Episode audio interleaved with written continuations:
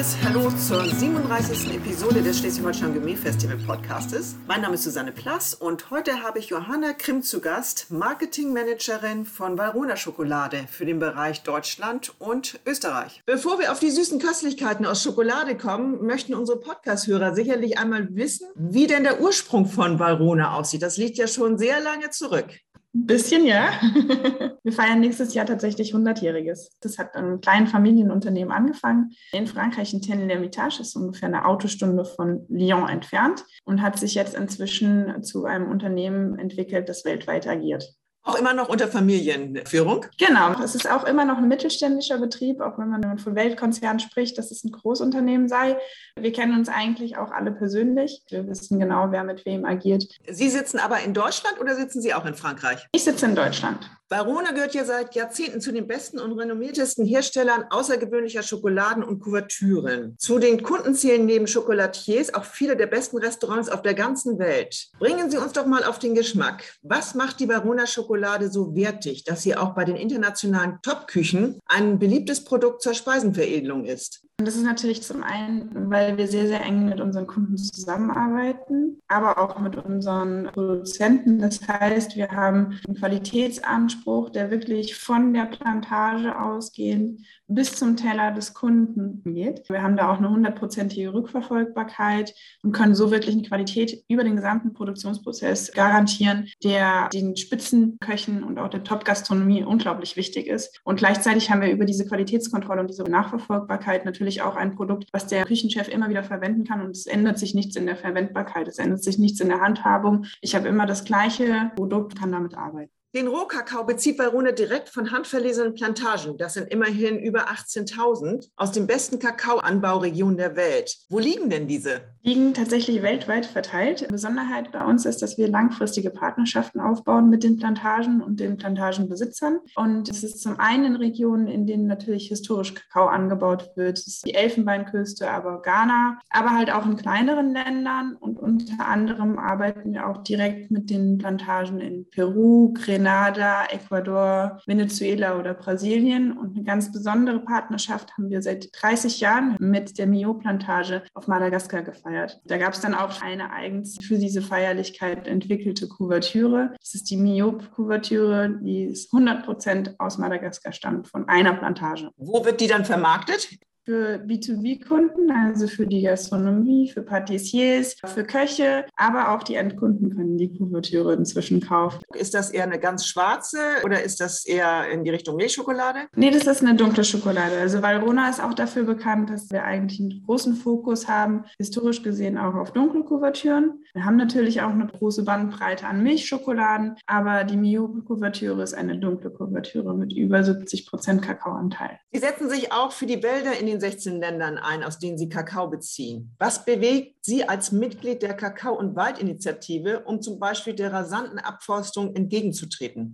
Dass wir als familiengeführtes Unternehmen, gleichzeitig auch als B Corp-zertifiziertes Unternehmen, das uns bewusst ist, wir haben eine Verantwortung, die eigentlich viel globaler ist. Das heißt, mit diesen langfristigen Partnerschaften verbinden wir dann auch nicht nur die Abnahmen von den Kakaobrunnen, sondern gleichzeitig ist es halt auch ein aktives Engagement von uns gegen Abholzung, für die Wiederherstellung von Waldgebieten. Das heißt, wir arbeiten mit unseren Partnern so zusammen, dass sie ihre Flächen, die bestehen, bestmöglich nutzen und es nicht dazu kommt, dass eben noch weitere Waldgebiete abgeholzt werden. Und gleichzeitig haben wir zum Beispiel in der Dominikanischen Republik angefangen, unseren Kakaobauern näher zu bringen, dass sie auch einen Markt für andere Früchte aufbauen, dass sie gleichzeitig dadurch von der Monokultur weggehen. Bei im 2018 bereits 36 Agroforst-Testparzellen, das sind rund 9 Hektar gewesen, mit denen wir angefangen haben. Und inzwischen haben wir das auch in weiteren Ländern ausgebaut, unter anderem Haiti, in Belize, Peru, Venezuela und Brasilien, wo es ja sehr, sehr schwierig ist. Sehr, sehr großes Thema,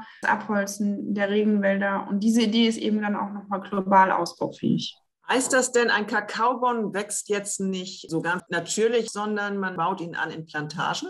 Genau. Natürlich ist es so wie bei allen anderen Kulturpflanzen auch. Es ist bei der Kakaopflanze ganz, ganz schwierig, weil es eben um den Äquator einen sehr, sehr schmalen Streifen gibt, wo diese Pflanzen wachsen. Die sind auch sehr, sehr empfindlich, reagieren auf Klimaveränderungen und gleichzeitig werden die aber dadurch, dass Kakao so ein beliebtes Produkt ist und das Angebot relativ niedrig durch die begrenzte Anbaufläche. Und dadurch wird natürlich geguckt, dass man möglichst viel von der Umwelt um sich herum nutzt, um möglichst viele Pflanzen anzubauen. Was natürlich dann auch heißt, je mehr Fläche ich habe, desto mehr Bäume kann ich anpflanzen, desto mehr Ertrag habe ich. Deswegen wurden in der Vergangenheit immer mehr diese Plantagen angebaut und wir setzen uns eben dazu ein, dass man die Pflanze auch weiterhin bewahrt. Wenn ich anbaue in der Monokultur, nehme ich den Boden aus und diesen Boden kann ich dann nicht mehr in Zukunft weiterhin nutzen. Ich habe dann das Problem, mit dem wir uns alle mehr beschäftigen müssen, ganze Fragen um den Klimawandel. Das französische Unternehmen ist Mitglied bei B Corp. Was bedeutet denn diese Initiative? Initiative. Die B Corp-Initiative ist tatsächlich auch auf dem deutschen Markt seit zwei Jahren viel, viel stärker aktiv. Es gibt immer mehr Unternehmen, die sich auch in Deutschland dafür engagieren. Und zwar geht es bei B Corp nicht mehr allein darum, dass ich den größtmöglichen Umsatz mache, sondern dieser Umsatz muss eben auch daran gekoppelt sein, dass ich als Unternehmen eine gewisse Verantwortung habe. Zum einen auf sozialer Ebene, aber eben auch auf ökologischer Ebene. Das heißt, meine Umwelt im sozialen und im ökologischen muss von meinen wirtschaftlichen Tätigkeiten auch profitieren können. Und da gibt es einen Fragebogen von 200 Fragen in fünf Bereichen. Das betrifft zum einen die Governance, also zum Beispiel Korruptionsbekämpfung, aber auch die Transparenz von Finanzinformationen.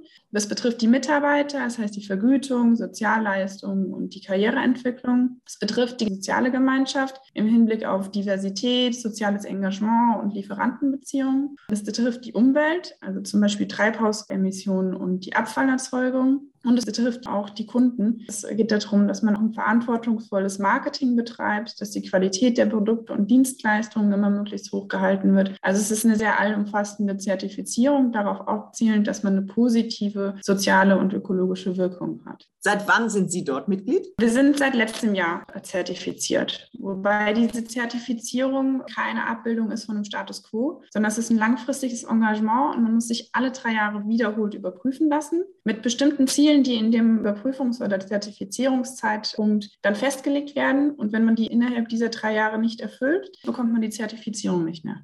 Das sollte wirklich Schule machen bei vielen Unternehmen.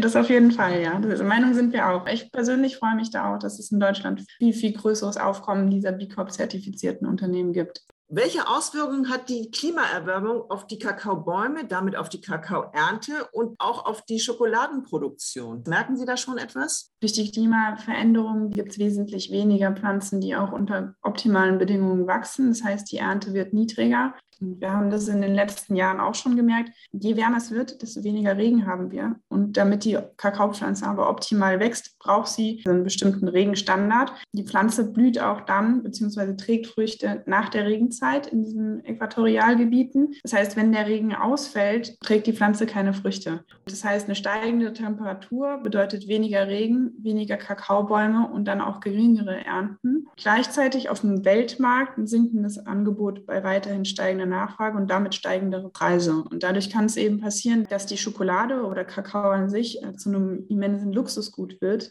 die Nachfrage dann wiederum sinkt und damit ganz, ganz viele Volkswirtschaften, unter anderem Ghana und die Elfenbeinküste, vor ein großes Problem gestellt werden, weil an Ghana beispielsweise rund 30 Prozent der Exporteinnahmen über Kakao erfolgen. Zusätzlich kommt noch dazu, dass in diesen beiden Ländern dann Millionen von Kleinbauern und Kleinbäuerinnen in hohem Maße von einer Existenzbedrohung ausgehen müssen, weil sie eben kein Einkommen mehr haben. Wie wird denn aus der Kakaobohne Schokolade? Das ist ja ein Prozess, der bei Ihnen erfolgt. Der ist tatsächlich nicht nur allein bei uns, sondern ein ganz wichtiger Schritt, der als erstes auf den Plantagen schon erfolgt. Was viele nicht wissen, dass die Kakaobäume zweimal im Jahr Früchte tragen und diese Früchte werden manuell geerntet. Die werden mit der Machete abgeschlagen die Schoten werden dann vor Ort mit der Machete aufgeschlagen, sodass die Früchte dann rausgenommen werden können und in einem ersten Prozessschritt getrocknet und fermentiert werden. Das Ganze erfolgt auf der Plantage unter Sonneneinstrahlung. Das heißt, es ist ganz wichtig, dass da auch keine anderen Trocknungsmaßnahmen äh, verwendet werden.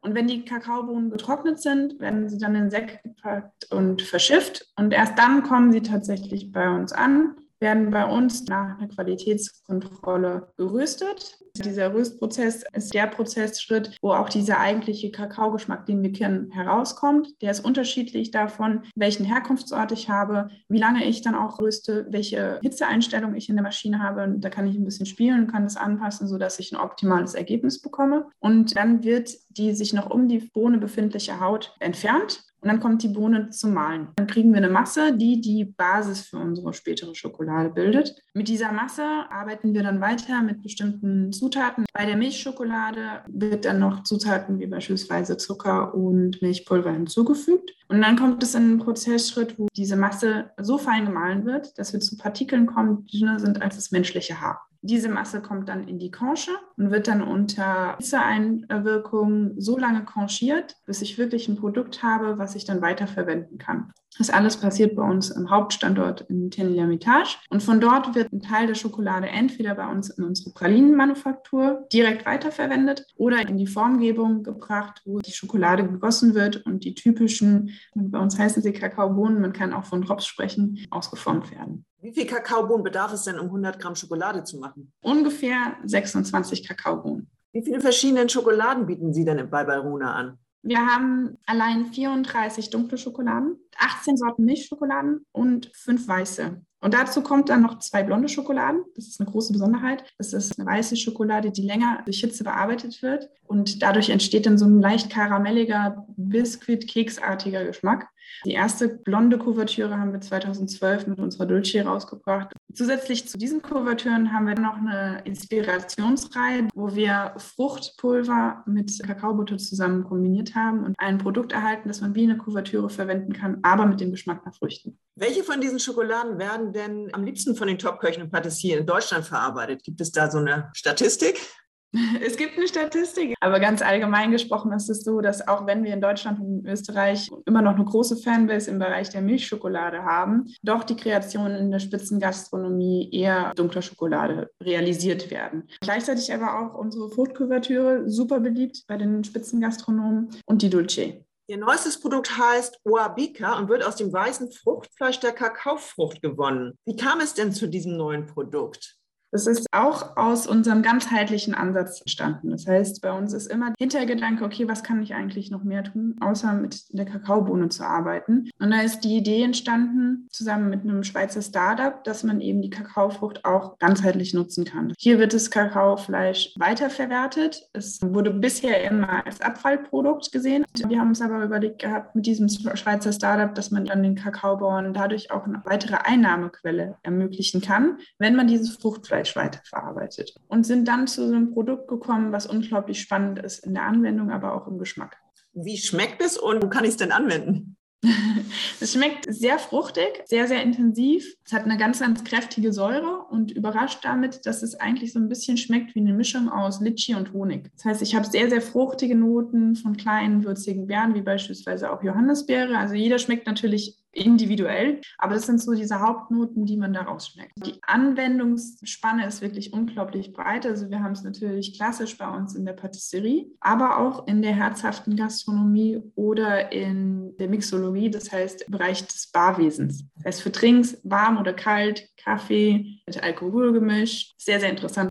Alle zwei Jahre wird die internationale Fachmesse für Hotels und das Gastgewerbe, die SIRA, in Lyon durchgeführt. Auf dieser Messe findet der angesagte Contest der besten Köche der Bocuse d'Or statt. Was verbindet Verona denn mit der Messe, die Anfang 2023 wieder stattfinden wird? Sira ist so ein bisschen wie eine Hausmesse für uns. Sira findet in Lyon statt, also dem Mekka der Spitzengastronomie. Und unser Firmenstandort und auch unser Geburtsort ist in Tennes-l'Hermitage. Das heißt, wir nutzen die Sira zum einen natürlich als internationalen Hotspot, als Möglichkeit, uns und unsere Neuheiten zu präsentieren. Aber gleichzeitig ist es auch immer ein Zeichen, dass wir die Gastronomiebranche unterstützen, wie beispielsweise beim Cuse d'Or oder ganz groß beim World Cup der Patisserie. Sie unterstützen auch das Schleswig-Holstein Gourmet Festival. Zum 35. Jubiläum werden die Gäste am 25. März 2022 im Friederikenhof in Lübeck auf eine kulinarische Schokoladenreise mit dem Glücksgefühle in vier Gängen mitgenommen. Mit dabei natürlich Varuna als Partner des Festivals. Mit welcher Intention? Genau die gleiche eigentlich wie bei der Sierra auch. Es geht darum, dass wir die Branche weiterhin unterstützen, in den Vordergrund stellen und aufzeigen, wie wunderbar das Gastgewerbe eigentlich ist. Und das Erlebnis, was man hat, wenn man sich kulinarisch verwöhnen lässt, einfach einzigartiges ist.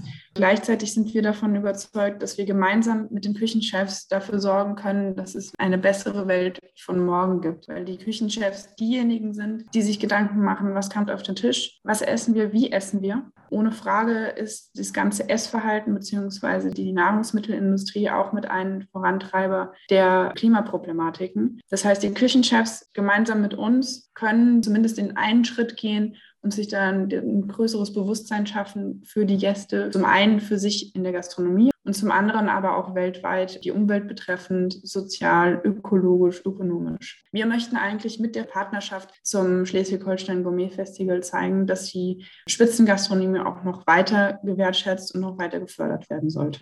Das ist ein sehr guter Ansatz und wir freuen uns immer sehr.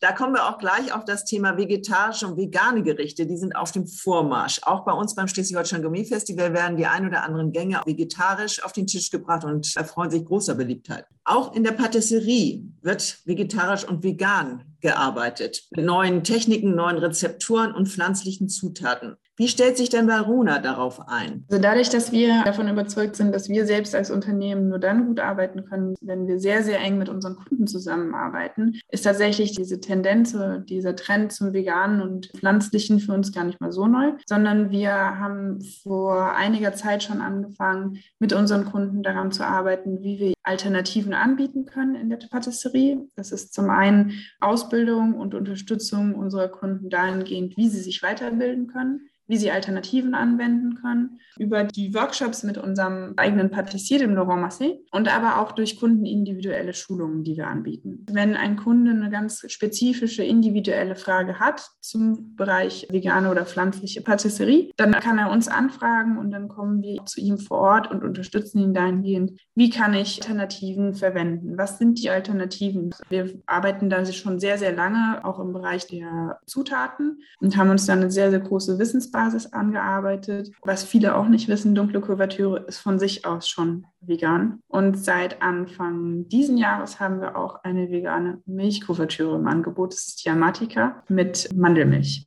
Das war ein sehr interessantes Gespräch, Frau Grimm. Ich hoffe, dass wir vielleicht für die Mitglieder des Schleswig-Holstein Gemähfestivals auch den einen oder anderen Workshop mit Ihnen durchziehen können. Danke an Sie.